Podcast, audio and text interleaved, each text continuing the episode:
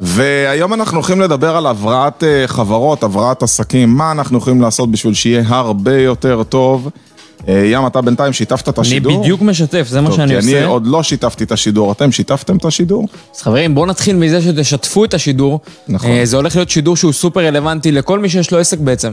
הנה, אה, כותב לנו אה, מרקו, הוא אומר, לא רואים כלום, תפתח את האור. טוב, אז באמת לא רואים כלום, ממש חשוך.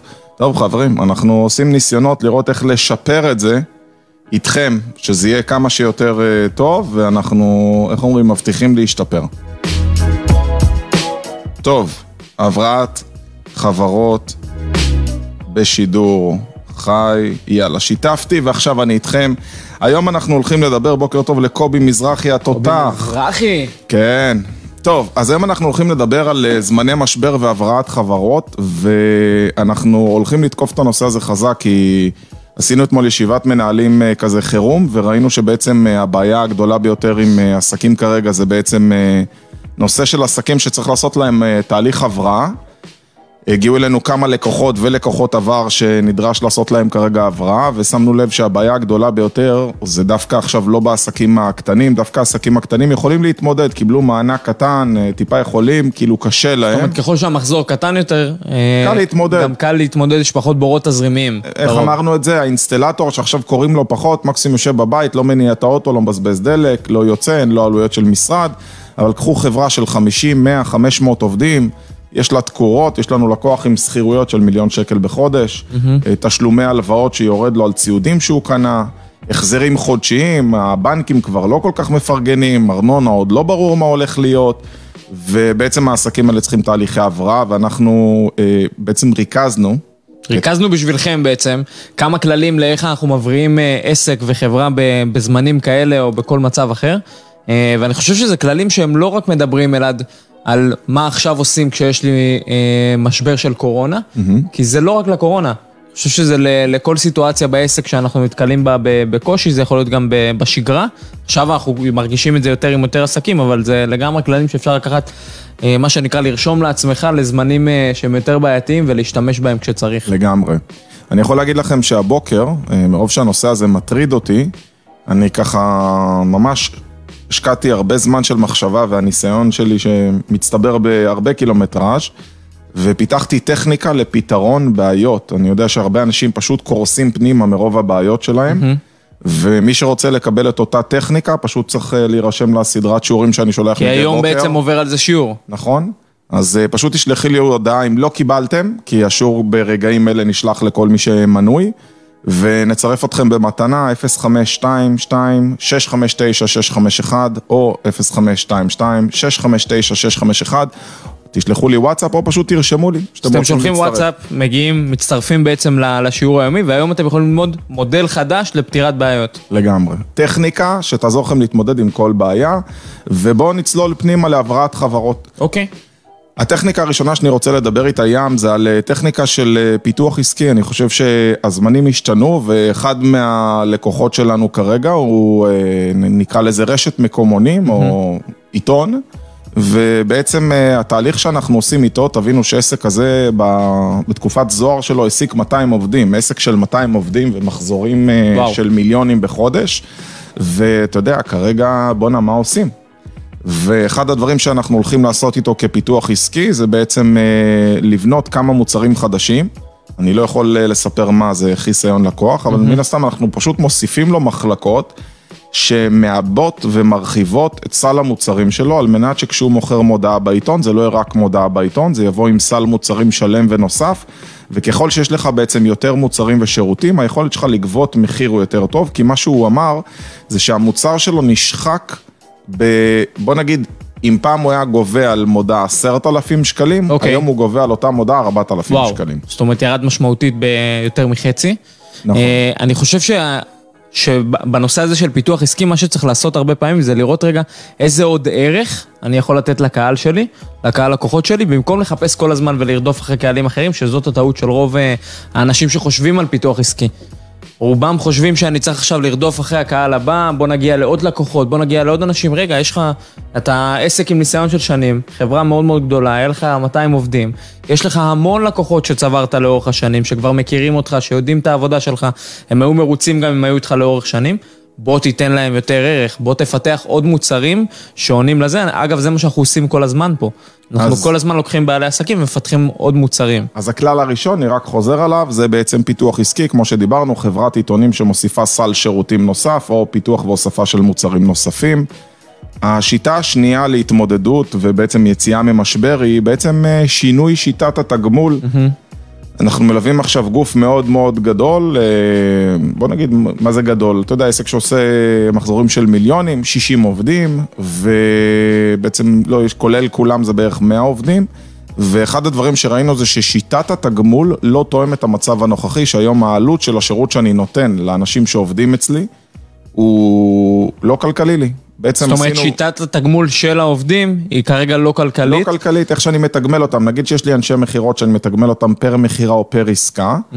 ובסופו של דבר יוצא היום שסל השירותים שאני נותן להם, אנשי התמיכה שאני נותן להם, והעלות הכוללת בסוף, עשיתי להם חישוב, יצא היום, נכון להיום, שהם מפסידים בשביל להחזיק את אותה מחלקה, וזה עד שאתה לא עושה רה-ארגון מחדש, ולא עושה בעצם הבראת חברות. אתה לא יכול לדעת את זה בעצם. בדיוק, יצא שהם מפסידים, תקשיב טוב, 227 אלף שקלים בחודש, רק להחזיק את המחלקה הזאת.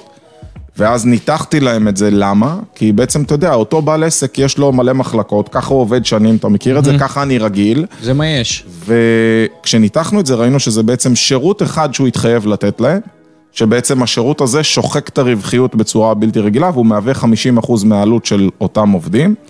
ולמעשה מה שאנחנו הולכים לעשות זה פשוט לשנות את שיטת העבודה, אנחנו הולכים לשנות את זה למסלולים אחרים, לתוכניות אחרות. זה הזמן שלכם, תקופת קורונה, אה, זה הזמן שלכם להבראת חברות, כולם יבינו, וזה בסדר גמור. עכשיו אתם יכולים לעשות את השינויים, תחכו, איך אומרים, בסוף לא יהיה את מי להעסיק. אני חושב שגם התקופה הזאת, אחת הנקודות בשיטות תגמול זה שצריך לייצר שיטת תגמול שבעצם מייצרת מוטיבציה אצל העובד, ולא אה, ההפך, וגם איזושהי שיטת, שיטת תגמול שהיא מדורגת בעצם. אחת הבעיות שאנחנו רואים ופוגשים בעסקים זה שהשיטות תגמול מאוד מאוד גנריות. הבאת מכירה, קיבלת 5 אחוז, 5 אה, אחוזים, הבאת X, קיבלת Y, וצריך קצת לשחק עם זה, לפעמים אנשים צריכים משחק כדי לרצות להתקדם, ואני חושב... שדווקא בתקופה הזאת, הכי חשוב זה לרתום את העובדים שלך, אה, במיוחד אם אנחנו מדברים על אנשי מכירות שהם אחראים כרגע על ההכנסות של העסק שלכם, אז בואו תרתמו אותם, זה אחלה תקופה לעשות להם שיטת תגמול חדשה, שקצת מעוררת משחקים, תחרויות. אה, לכאורה אין לנו מצב רוח לזה, כי אני כרגע העסק שלי נמצא במשבר, אבל מנגד, זה הדבר הכי חשוב לעשות כרגע. לגמרי. הדבר הבא זה בעצם תהליך של רה-ארגון. אז הכלל השלישי הוא בעצם רה-ארגון לעסק. לגמרי. מה שצריך לעשות בעצם זה לקחת את העסק שלכם ולהגיד, אוקיי, כרגע מה אני מארגן מחדש בעסק שלי כדי שהעסק יהיה בנוי יותר טוב.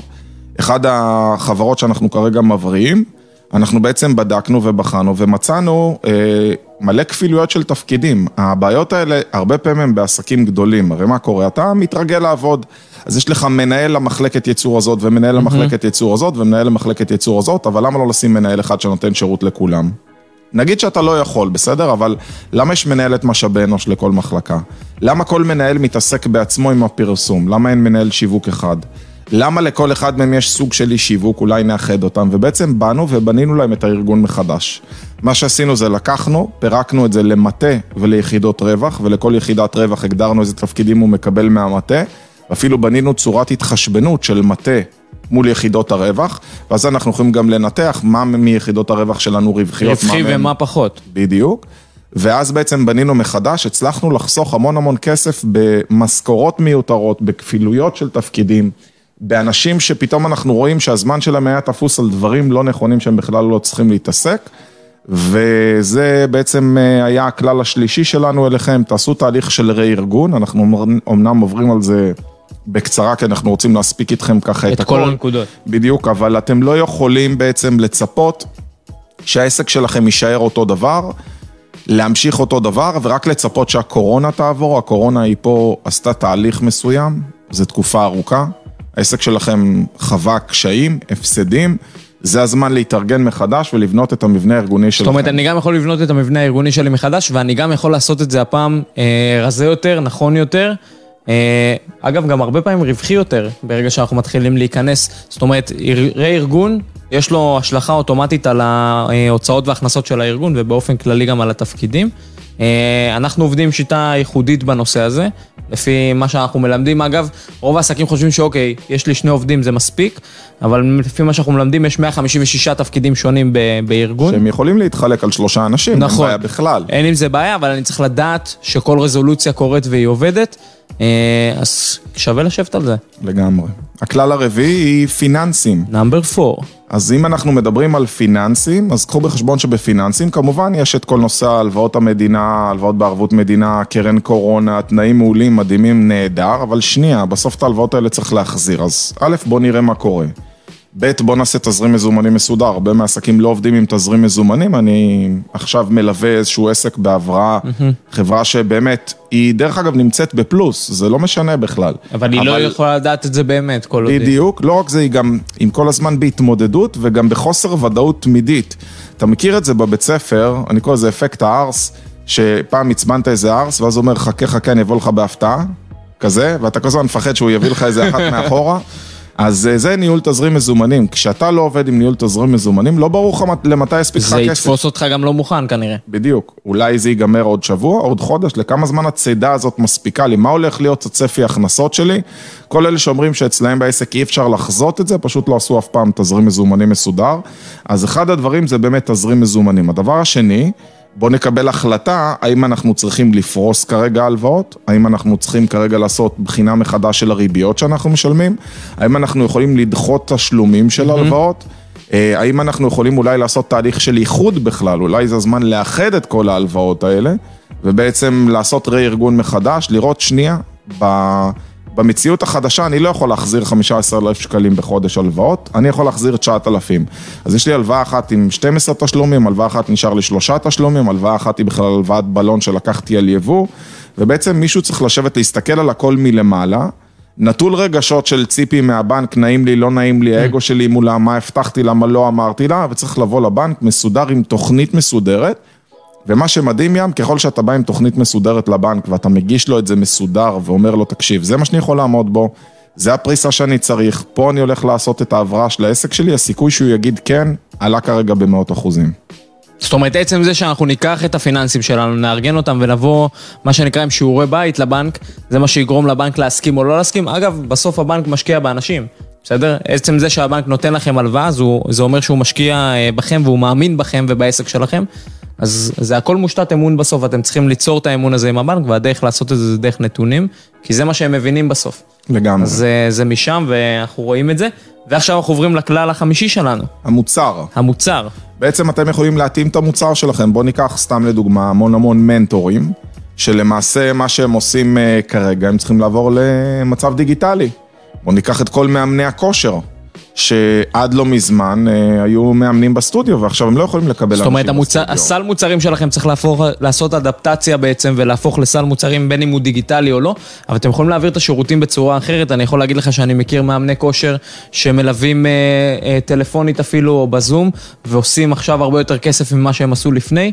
אה, כי עכשיו יש להם פתאום אפשרות להעניק שירות ליותר לקוחות, מה שלפני היה לוקח לי יותר זמן. לגמרי. אז זה לא אומר דווקא שאני אכניס פחות, וזה לא אומר שאני לא... אה, שהעסק שלי ילך אחורה. ההפך, אם אתם תעצרו רגע, תחשבו איך אתם עושים את ה...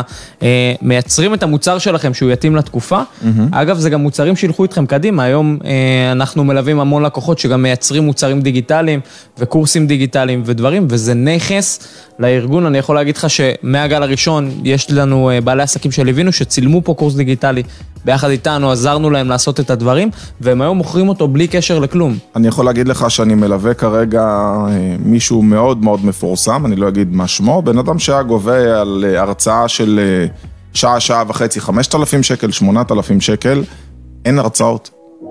אין הרצאות ולא רוצים להזמין אותו להרצאה בזום, כי גם אין קהל, כאילו מה אני אעשה, למי אני אעשה את ההרצאה? Mm-hmm. ובעצם ראינו שמה שצריך לעשות זה לבנות לו קורס דיגיטלי, והוא בעצם משנה את כל המוצר שלו, זה גם קשור לפיתוח העסקי. אוקיי, בוא עכשיו ותפנה לקהל אחר, ובוא תראה איך אתה מייצר פנייה בעצם לכלל עם ישראל, ואין ספק שאנשים ירכשו את הקורס שלו. אבל קח בחשבון שעד לא מזמן מה שהוא היה מתפרנס זה מארגונים, היה מספיק לו שלוש הרצאות בשבוע, והבן אדם מסודר עושה 60-70 אלף שקל בחודש משלוש הרצאות בשבוע. יפה. היום נקטעה לו כל ההכנסה, אז המוצר שלכם חייב להתאים כרגע לצורכי השוק, אתם חייבים לעשות את האדפטציות, כמו גם מאמנת סטודיו, שעד לא מזמן נמנה בסטודיו, ובעצם התוכניות תזונה היו משהו שהיא נתנה מתנה ללקוחות שלה, אבל מאחר ועכשיו אנחנו עברנו לעולם דיגיטלי, ובעולם דיגיטלי אתה יכול למכור מוצר כזה שאתה נותן אונליין, אז בעצם רק תוכניות תזונה אפשר להעביר ואימוני הקשר, כושר הם לא כל כך אה, דבר עיקרי, ולכן אנחנו הולכים לבנות מסלולים של תוכניות תזונה ו mentoring. כבר בנינו, להעביר. אתה עוד לא יודע, אבל כבר בנינו. יפה. אז אה, זה, אה, זה זה, וזה מחבר אותנו לנקודה הבאה, שהיא דיגיטציה. אם העסק שלכם עד היום לא היה בדיגיטל, ואנחנו רואים המון המון בעלי עסקים שמה שנקרא חיים את הדור הישן, עכשיו זה הזמן הכי טוב כן להיות שם, אנשים נמצאים הרבה יותר ברשת, אתם יכולים לפתח את הפלטפורמה שלכם שם, ובעצם לתת ערך. אני חושב שהיום הדיגיטל הוא מושתת ערך, אה, להבדיל מפעם שהיינו מוכרים אה, מידע או מביאים הרבה זה. השאלה היא בסוף מה הערך שאני נותן ללקוח שלי ומה הוא לומד מזה. אה, והיום זה מה שאנחנו עושים בעיקר, בין אם זה בקורסים דיגיטליים, בין אם זה באמת ב, אה, פשוט להיות בנוכח נוכח ברשת. זה לא רק זה, זה באמת הנוכחות ים. אתה יודע, היום אני חושב שאנשים לא מספיק מבינים אה, את החשיבות של נוכחות ברשת, את הכמות שאתה צריך לעשות. אנחנו מפילים על הרשת ב, ביום. משהו כמו בין שלושה לחמישה תכנים חדשים מדי יום, זאת אומרת, זה יכול להיות סרטון, זה יכול להיות לייב. אה, ברגע הזה שאנחנו יושבים, כרגע שיעור נשלח לכל המנויים שלנו ברשימה. מדהים. אה, עולה לייב שאנחנו עושים כרגע, הוא הופך להיות אהלן. פודקאסט שיופץ ב- ב Apple, אה, פודקאסט ב Google Podcast, ב Spotify, בכל הפלטפורמות האפשריות. אה, אנחנו כמובן יעלה היום גם שיעור נוסף שלי בפייסבוק, שזה שיעור אחר ממה שנשלח. בנוסף לזה עולה ציטוט מדי יום, ואנחנו כל היום מייצרים עוד ועוד תכנים, זאת אומרת, אנחנו כל הזמן מעלים, הנוכחות הדיגיטלית שלכם צריכה לגדול. זה לא רק עניין של איזה לידים אתם עושים, זה הטעות, אנשים מפרסמים רק לידים, לידים, לידים, והם לא בונים קהל. הם לא בונים בדיוק. עוקבים, הם לא בונים לעצמם קהילה, והיום אתם צריכים לבנות נוכחות דיגיטלית. נגמר הימים שאתה מפרסם ומוכר, זה לא עובד ככה, אתם צריכים לבנות לעצמכם קהילה ולהשקיע בקהילה ולהבין שכל שם בקהילה הזו הוא שווה כסף, אם תדע לתת לו ערך ויהיה לך את המוצר הנכון בשבילו.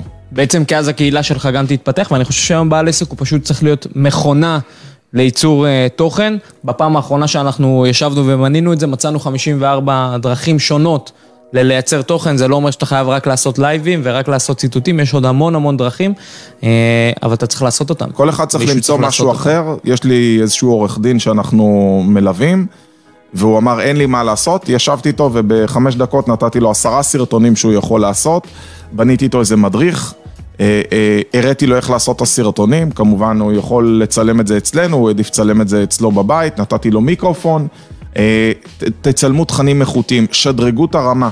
כאילו אחד הטיפים שלי אליכם, דיגיטציה, מעולה, קודם כל תתחילו פשוט, תתחילו במה שיש, אל תלכו עכשיו להגיד אני לא מצלם כי עוד אין לי מיקרופון, זה לא הרעיון, אלא פשוט תתחילו, אבל כל הזמן תשאפו לשפר, כי ככל שאתם משפרים את התכנים, אפילו הסאונד שיש היום ללייב שלנו, אני מקווה שאתם אוהבים אותו, זה חבר'ה, תרשמו לנו אם אתם אוהבים את הסאונד שלנו. לגמרי, אם אקו, זה שינה אה, אה. על ה... תן לי, תן לי אקו. תן לי באקו. כן. אז uh, עצם זה שאנחנו נותנים לאנשים ערך ברמה גבוהה יותר ובאיכות גבוהה יותר, מצלמים סרטונים באיכות גבוהה יותר, אני מתעלה ולו בזה על המתחרים שלי גם אם איכות התוכן היא זהה. כמובן אפשר כל הזמן לחשוב על דברים חדשים ונושאים חדשים ולהשקיע יותר, אבל אתם לא רוצים להיכנע למצב, אני חושב שהיום כולם עוברים לדיגיטציה ואני רוצה לספר לך סיפור של הסתגלות למצב הקיים. אנחנו רצינו לסוכות לקנות מתנות לילדים. ומי שצופה בזה ולא עוקב, יש לי חמישה ילדים, צריך לקנות הרבה מתנות, וגם היה בדיוק יום הולדת לאחיין שרצינו לקנות, וגם הלכנו להתארח בסוכה, אבל סגר, אי אפשר לצאת. ותבין שחיפשנו ולא מצאנו משהו קרוב שאפשר לקנות וואו. ולהזמין ממנו מתנות. אתה יודע לאן הגענו? הגענו לאשדוד, חנות מתנות באשדוד, חנות צעצועים באשדוד, שהיא גם עשתה הזמנות אונליין שאתה יכול לעשות, וגם תראה איזה גימיק יפה, היא התאימה את עצמה למציאות החדשה. אם אתה עושה הזמנה מעל סכום מסוים, אז אה, שולחים לך את זה במונית בגט טקסי. יפה. וקיבלנו את המשלוח תוך שלוש שעות, זאת אומרת עשינו הזמנה, הזמנה לא הייתה מאוד גדולה בשביל לקנות לחמישה ילדים, כל ילד קיבל שתיים שלוש מתנות, ואתה יודע, קנינו פאזלים ומשחקי קלפים וכל מיני דברים שאפשר לעשות, ומתנה לאחיין, אז לשישה אנשים. עלה לנו הכל 550 שקלים, וזה היה כולל המונית. אז אה, תחשוב ש... זאת אומרת, הם פשוט מצאו את הדרך לאיך לעשות את זה. במקום להיכנע למצב, להגיד אין קבלת קהל, איזה באסה, בוא נחכה ל... לא יודע מה, וביבי אשם, עשו התאמה למצב, אז הם עשו דיגיטציה, כי הם עשו חנות דיגיטלית, יש מלא עסקים שלנו שלא עשו חנויות דיגיטליות. והם עשו התאמה למצב, ולצערי רב, כמה חנויות צעצועים אתה מכיר שבאמת עשו התאמה למצב? כמה קוסמטיקאיות באמת מוכרות אונליין? הרי נשים עדיין רוצות להיראות יפה, גברים עדיין רוצים לטפח את השיער. מה אתם עושים בנושא הזה? מי מוכר אונליין? אז יש לנו לקוחה דנית אנקר שעשתה... נכון.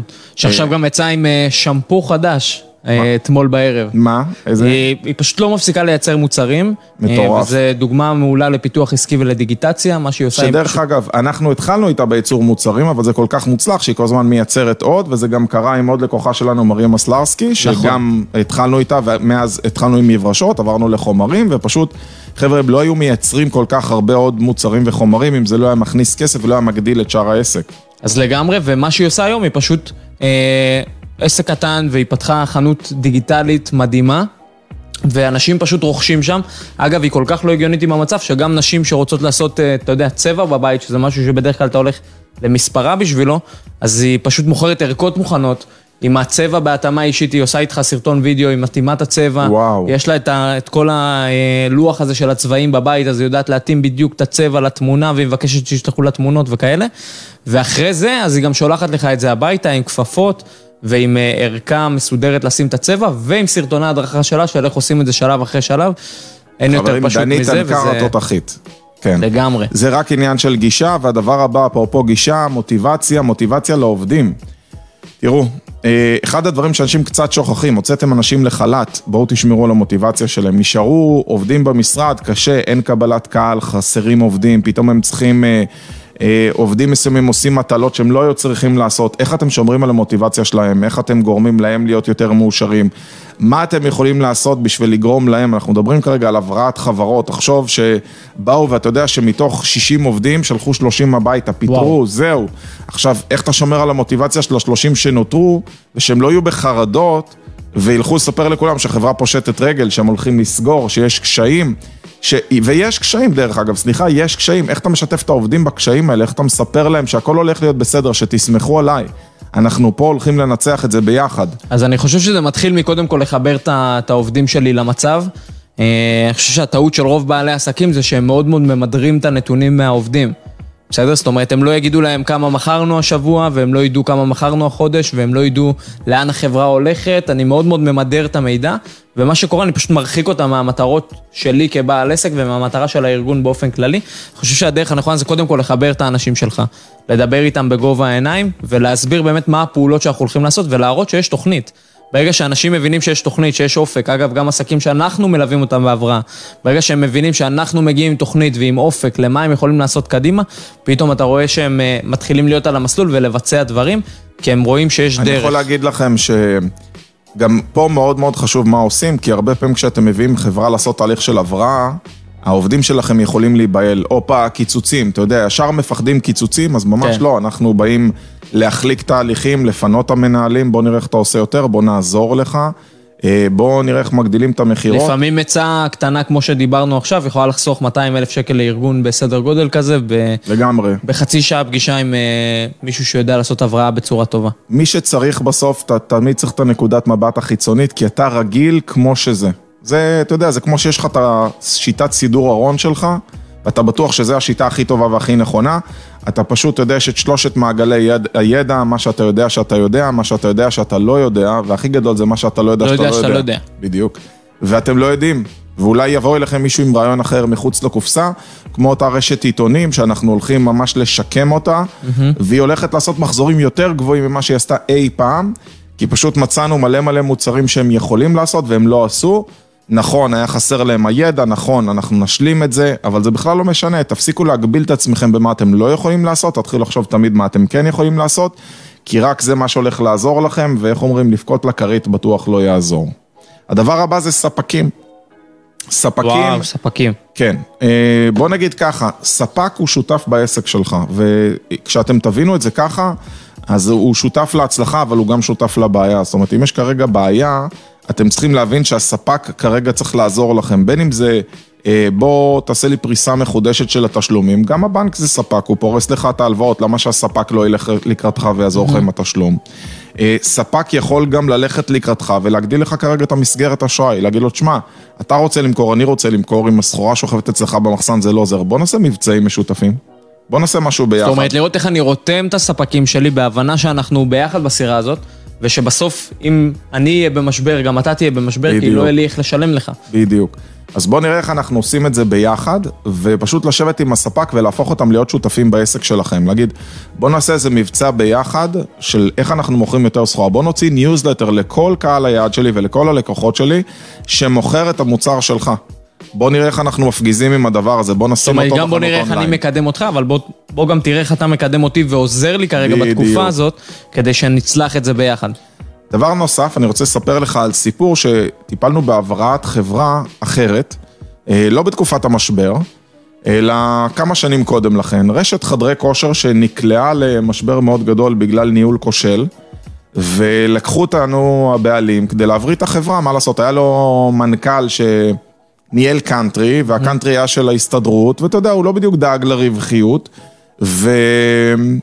הוא אומר, תשמע, אני פה מפסיד כל חודש מיליונים, אני לא רואה איך אני הולך להגדיל את כמות המנויים ולצלוח את זה.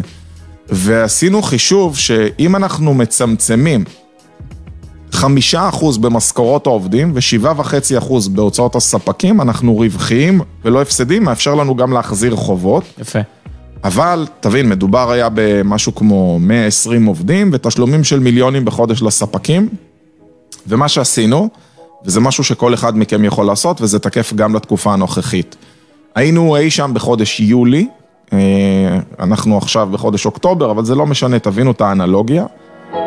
הוצאנו מכתב לכל הספקים וכתבנו, תקשיבו, אנחנו מאוד נהנינו לעבוד איתכם עד עכשיו, ואנחנו רוצים להמשיך לעבוד איתכם בהמשך.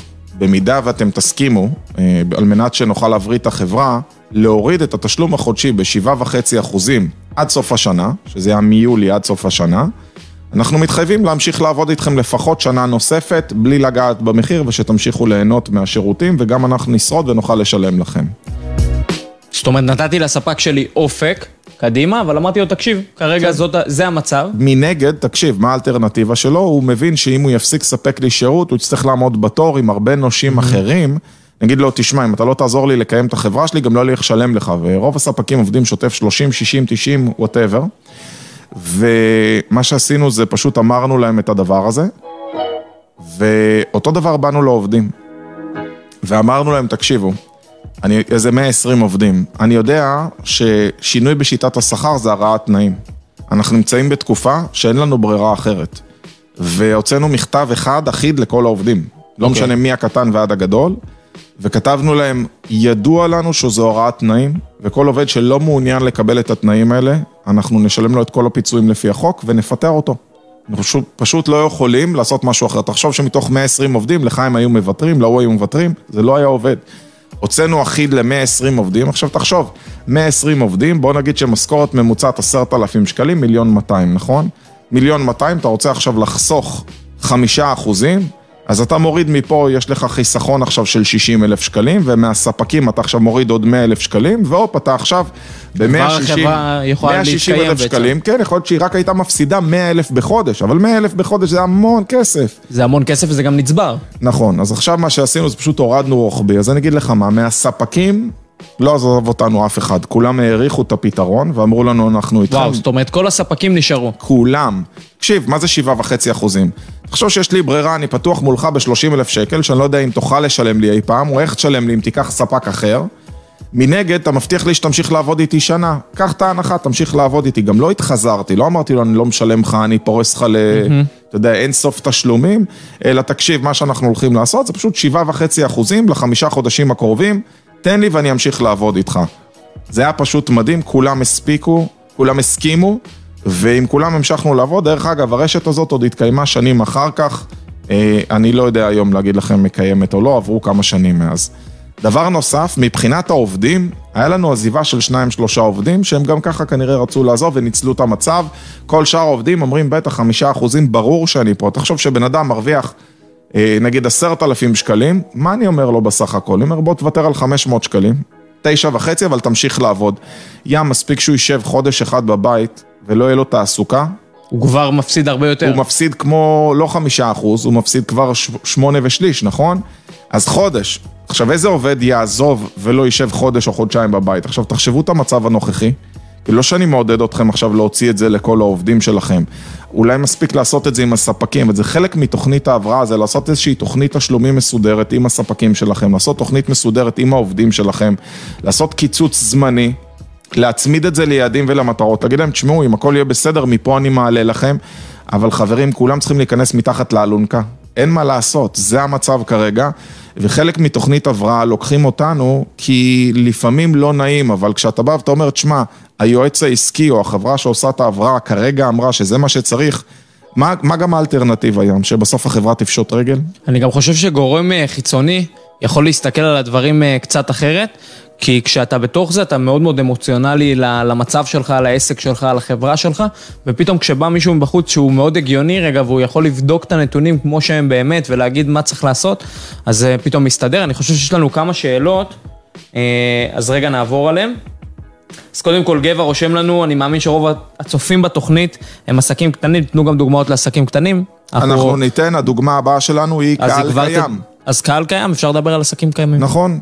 זה הזמן שגבע בעצם יעשה פיתוח עסקי ויוסיף מוצרים ושירותים שיכול למכור לקהל הקיים, ויפנה לקהל הקיים שלו. אני חושב שחלק ממה שאנחנו עושים בהבראה של כל עסק, זה לפנות לקהל הקיים ולראות איזה שירותים נוספים אני יכול למכור לו, איך אני יכול להעמיק חבילות, איך אני יכול להאריך חוזים, ואפילו אני אגיד לכם משהו, שהוא יישמע בפניכם אולי אה, מזעזע, אבל חברים, אנחנו נמצאים במצב מזעזע, זה בסדר. חלק מהבראת חברות זה לפנות ללקוחות הטובים שלכם, לאלה שעכשיו מצליחים, לאלה שאתם עזרתם להם להצליח, לאלה שעבדתם איתם טוב, להגיד לו, תקדים לי תשלום. בוא תן לי צ'קים מראש, אני אוכל לנקות אותם. בוא תן לי צ'קים שאני אוכל לשים אותם למשמרת. זה גם משהו לעבוד עם הקהל הקיים שלך, לבקש עזרה מהקהל הקיים והקהל הנאמן שלך. דבר נוסף, בוא תמכור משהו לקהל הקיים. בוא תראה את הקהל הקיים, קהל קיים, אנחנו מחלקים אותו לשישה חלקים. יש קהל פוטנציאלי, קהל מתעניין, קהל של לקוחות חדשים, פעילים, ותיקים ונוטשים. זה ששת מחזורי חיים, אתם יכולים לראות על זה לא מעט שידורים והקלטות שעשינו. אה, קחו בחשבון, מה אם לפנות לכל הנוטשים, להחזיר אותם לשירות, אז קודם כל, זו, זו הזדמנות מעולה לעשות סדר בכלל ברוב העסקים שאנחנו מגיעים אליהם, במיוחד, אה, גבע, דיברת על עסקים קטנים, אז זה עסקים שאין להם סדר בכל מה שקשור ל-Central File, אנחנו קוראים לזה, לתיקייה המרכזית של הלקוחות שלהם. אם אתם לא יודעים לסווג את הלקוחות שלכם, ולהגיד מי הלקוחות הכי טובים שלכם, מי הלקוחות שהיו אצלכם פעם אחת, אה, או שהם לקוחות נוטשים, אז אה, חבר'ה, נא. להתעורר, זה הזמן, ולכל אחד אני גם יכול להתאים דברים אחרים. אם יש לי לקוח שנטש אותי, אני יכול לבוא עם מבצע שהוא יותר אטרקטיבי אה, לאותו לקוח, אפילו רק כדי להכניס רגל בדלת, לבוא עם איזשהו אה, מבצע היכרות כזה או אחר, של בוא תיכנס, בוא כן תנסה בכל זאת. ומשם כבר אה, להשמיש את זה בתהליך מכירה שהוא נכון. אה, אבל אני חושב שאחת הבעיות הכי גדולות היא גם באמת זה שאנחנו, אה, גם פה אנחנו מאוד חיים מה שיש. זאת אומרת, הלקוחות שיש לי זה הלקוחות שיש לי, ואין לי למה להתאמץ להגדיל אותם עכשיו, כי כבר הוא אצלי בחבילה ואני לא רוצה, והוא כבר פה הרבה זמן, הוא לא ייקח יותר. אני, אני מכיר את זאת שמגיעה כל יום חמישי לקנות אצלי, היא קונה תמיד רק קופסת סיגריות, אבל זה לא אומר שאני אה, חייב להמשיך ככה. אני יכול גם לעשות תהליכים בצורה נכונה, אני תעיפו יכול את כל השיקולים, לראות... אתה אף פעם לא יכול לדעת מי הלקוח. שיקנה ממך, מי יציל אותך, מי ייתן לך עזרה, למי יש כסף בבנק. חברים, תעזרו בקהל הקיים שלכם, תמכרו לו, תבקשו ממנו תמיכה, הוא שם בשבילכם. אפילו אני אתן דוגמה אחרונה, ואז נעבור לסעיף הבא. אה, קוסמטיקאית שאומרת, תקשיבי, אנחנו בתקופה מאוד מאוד קשה, תני לי לעזור לך ואת תוכלי לעזור לי. בואי תקני טיפול עתידי. בואי תשלמי לי כבר עכשיו בהעברה מראש. בביט. תני לי העברה בביט, נעשה שני דברים. את משלמת לי על הטיפול פנים הבא שלך, ואני כבר משריינת לך כשיוצאים מהסגר, גם תמכת בי כלכלית כרגע ועזרת לי, אז אני אתן לך גם הטבה. הטיפול יהיה שעה וחצי במקום שעה. מנגד, אני כבר משריין לעצמי טיפולים. אז אני יכול. להגיד לך שיש קוסמטיקאית שליווינו אה, במשך שנה, שכרגע היא נמצאת אה, בבית בסגר, היא גם אישה אה, מבוגרת יותר, וזה בדיוק מה שהיא עשתה, ואני יכול להגיד לך שיש לה המון המון לקוחות שהחליטו כן לשלם מראש ולשריין מה שנקרא ליום מדהים. שאחרי, אה, גם סדרות, גם הכל, אז פשוט תנקו שיקולים, תציעו. ובמקסימום תרוויחו, מקסימום זה יצליח. תרוויחו, בדיוק. לגמרי. סעיף אחד לפני האחרון, מדידת תהליכים וניתוח של כל אחד מהם. אני חושב שמה שאתה לא מודד אתה לא יכול לנהל, רוב בעלי העסקים לא באמת בנו דשבורד של ניהול. אתה יודע, בתקופות שאתה, מה שנקרא, אה, עסק שמן, חזק וגדול, אתה אולי לא מודד כל דבר, זה הזמן לדייק ולראות כל דבר, זה כמו... אה, אני מכיר מישהו עכשיו שהתחיל דיאטה שהוא המון המון זמן היה מגרסה, מה הכל אוכל. פתאום הוא נהיה, מה זה דתי אדוק, הוא הוציא משקל והוא שוקל כל אה, חזה עוף שהוא לוקח, הוא שוקל, אומר זה 180 גרם, אני מוריד, מותר לי 170. עד לפני זה הוא היה מסוגל לטחון חבילות של אוראו ולא הפריע לו כמה וואו. גרם הם. וזה הזמן שלכם להיות, החלטתם ללכת על משימה, אתה רוצה להגיע ליעד מאוד מהר, בוא תעבוד מדויק. לא תעבוד מדויק, לא תגיע לתוצאות גם אני מדויקות. חושב שבוא תעבוד עם נתונים, שזה העניין היותר מהותי. אה, הרבה פעמים אנחנו לא מבינים איפה החור בדלי. אני אתן לך דוגמה, אפילו יש לנו אה, לקוח שמה שהוא עושה זה, יש לו חנויות e-commerce מאוד מצליחות דווקא, ומניתוח שעשינו השבוע, פתאום ראינו שבכלל הוא כאילו, הוא כל הזמן רוצה לשפר את האתר שלו ותנו לי את הפידבק על האתר, על האתר, על האתר, אבל כשאתה בודק את הכניסות לאתר, אז אתה רואה שפשוט הבעיה היא בכמות הכניסות. בתנועה. ובדיוק, בתנועה לאתר ולא באתר עצמו בהמרות, אה, ואז אתה יודע גם מה לדייק. זאת אומרת, ברגע שהבנו שזה מהכניסה, אז אמרתי, אוקיי, בוא ניקח רגע את הפלטפורמות השיווקיות, נבחן אותן, נראה מכל פלטפורמה מה מגיע לי, ונראה מה אני יכול לחזק כרגע, מה הפרטו שלי בעצם, אה, ומשם אני יכול להתקדם. מדהים. אז מדידת תהליכים, שבו, תכינו סטטיסטיקה לכל דבר, לכל מחלקה. דרך אגב, זה לא רק עתידי, אחד מהדברים שאנחנו עושים כרגע זה ניתוח נתונים, חלק מהתהליך הבראה שאנחנו עושים בעסקים זה להיכנס לעסק, לבחון את כל הנתונים אחורה, ואני יכול לתת לך דוגמה שאחד מהעסקים שעשינו לו הבראה, זה בית דפוס שפשוט גדל, קנה עוד מכונה, הוסיף שני עובדים, קנה עוד מכונה, הוסיף זה, וכל פעם הוא רק הוסיף. ואתה יודע, זה כמו, אתה מכיר את זה שאתה עובר בית, אתה פתאום זורק מלא מלא דברים שצברת והיית בטוח כן. שהם שם.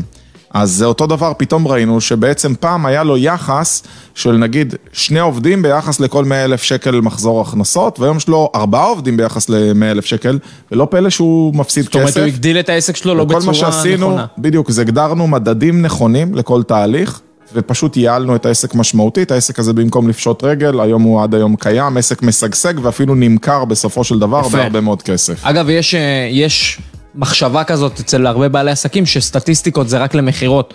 בסדר? זאת אומרת, לכמה אני מוכר, מול כמה אנשים הגיעו, מה אחוזי מכירה שלי, מה אחוזי סגירה, אתה, אתה, זה מאוד קל למדוד מכירות, אה, ואני חושב שדווקא צריך למדוד כל דבר בעסק.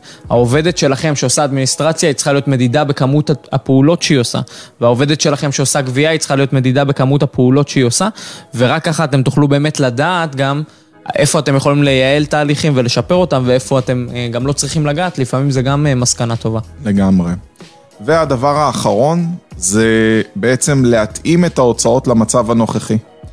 אם עכשיו לצורך העניין אנחנו לא יכולים יותר אה, להחזיק את כמות העובדים הזאת, או אם אנחנו לא יכולים לשלם יותר עבור שירותים מסוימים, נגיד שעד היום נתנו 10 ביס לכל עובד, אנחנו אומרים להם, תקשיבו, מעכשיו זה פשוט עד שלא תעבור הקורונה, אין יותר 10 ביס.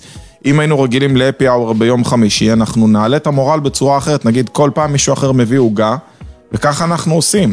אנחנו צריכים להתאים את המצב אה, למציאות הנוכחית, זה כמו עכשיו אם אתה עבדת בהייטק ופיטרו אותך, אז אתה צריך להסביר לאשתך שטוב, עכשיו לא נוכל לצאת למסעדה פעמיים בשבוע. חברים, תתאימו את ההוצאות שלכם למצב הנוכחי, וזה הזמן לעבור הוצאה-הוצאה, לראות מה חיוני, מה לא חיוני. מה אנחנו יכולים לקצץ, מה אנחנו יכולים לייעל, לשנות שיטת שכר, לשנות שיטת תגמול, לשנות שיטת אה, בונוסים. זה הזמן לעשות הרעת תנאים בהסכמה.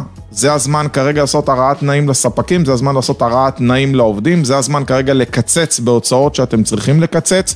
זה הזמן אולי, אני מכיר מישהו, שהוא פשוט חברה, זה קצת מהלך אה, בריוני, אבל תבינו מה זה.